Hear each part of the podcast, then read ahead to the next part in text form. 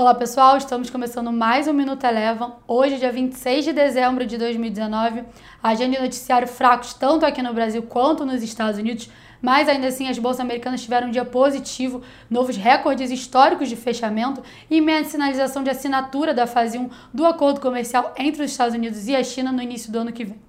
Aqui no Brasil não foi diferente. O Ibovespa também teve um dia de recorde histórico. De uma vez só ultrapassou a marca dos 116 mil pontos e dos 117 mil pontos. Encerrou com alta de 1,16%, cotada a 117.203 pontos e meia expectativa de crescimento da nossa economia para o ano que vem.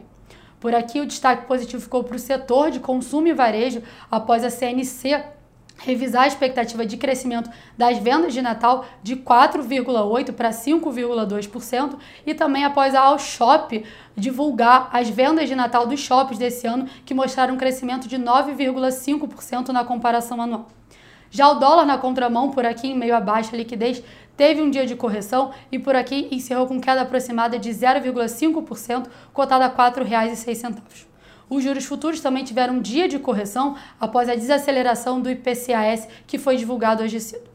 Já o petróleo teve um dia positivo encerrou com alta aproximada de 1% após corte nos estoques de petróleo nos Estados Unidos, após corte também da produção da Rússia e após a sinalização da expectativa positiva para o acordo comercial entre os Estados Unidos e a China. O Minuto Eleven de hoje fica por aqui. Se você quiser ter acesso a mais conteúdos como esse, inscreva-se em nosso site www.elevafinancial.com e siga a Eleven também nas redes sociais. Eu sou a Jéssica Feitosa e eu te espero no próximo Minuto Eleven.